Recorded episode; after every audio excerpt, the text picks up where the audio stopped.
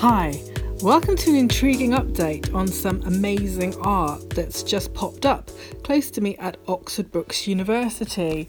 So one of the best new universities, Brookes has offered a really positive experience to PhD students in art. Now you might ask, can you research art? Can you be academic in art and still make amazing art? Well, walking through the lobby of the newly designed Colonnade buildings, I think yes, because it was challenging to see all of the art literally rolled out. And although a lot of the work was non-narrative, there was some amazing photographic work of sculptures, but there were words that in some ways didn't make sense when read together, but chalked out almost like a primary school epic uh, sort of outpouring of words and ideas. It kind of made sense, and that was the surreal aspect to it. Now there were some really deep ideas at play, even though some of the work looked simplistic at first, which doesn't belie its value. And Katrin Hattenhauer's work is linked very much around poetry, the Greek epic poets like the Iliad and the Odyssey. And this was intriguing because some of the words used were in repetition. Now is, now is, now is was one of the pieces. We are witnesses, you are not dead, and where are your red lines? All done, completed this year. So thinking about myths and stories, I just loved how she got through a complex moment with just using two words.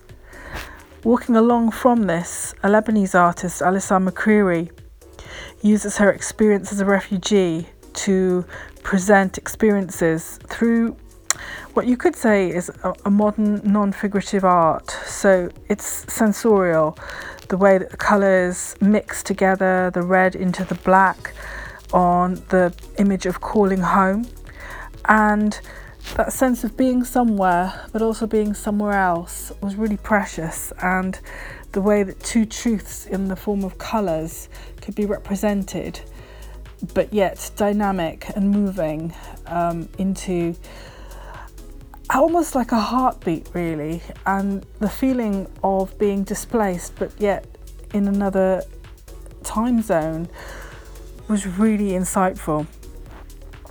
Blanca Rodriguez Beltran moves forward on that question of what do we call home?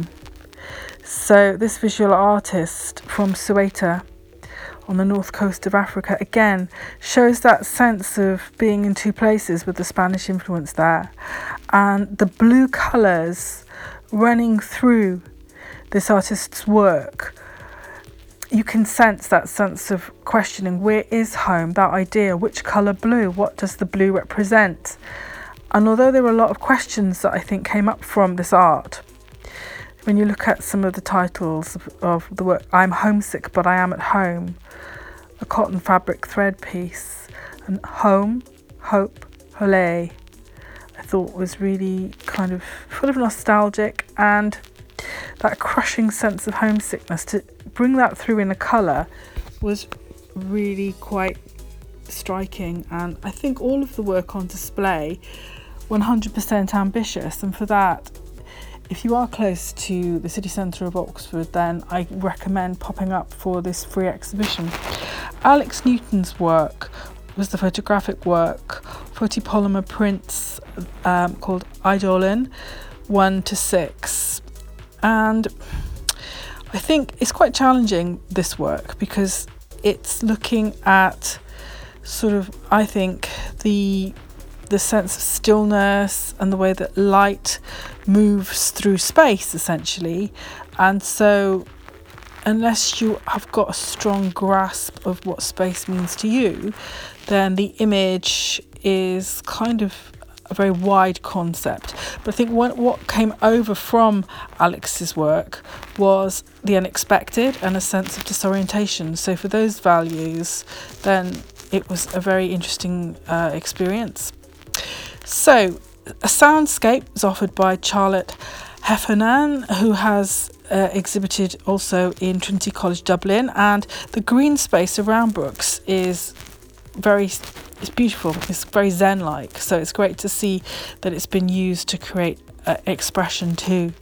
Anna Yearwood's work, Trying to Remember Home and Our Father, is a sense of uh, exploring the Christian's perspective of home.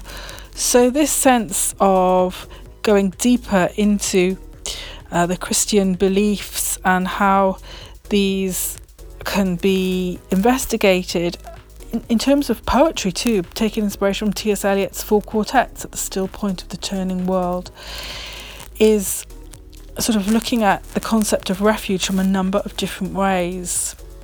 So I think by displacing our concept of what home is, is what these artists have expressed their own visual sort of red lines.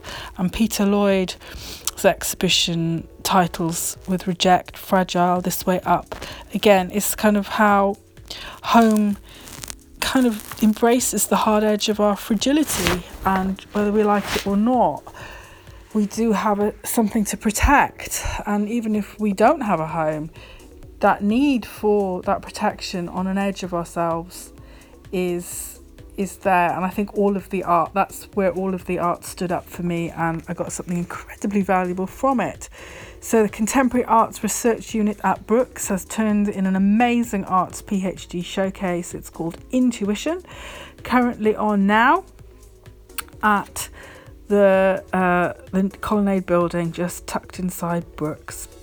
So whatever you're up to this week, I hope you have a storming week. We've got rain and sunshine at the same time here, and the summer solstice is very inspiring. So yeah, let's be open to that and hoping that your creative work is going well. Do follow, leave me a comment, and I look forward to talking to you again soon.